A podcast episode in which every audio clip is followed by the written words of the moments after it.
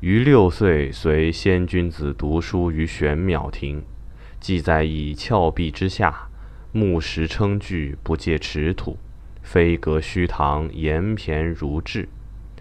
悬崖而上，皆灌木高科，与岩骤相错。取杜审言数秒玉堂悬句，名之玄妙。杜所寻章大有奇志。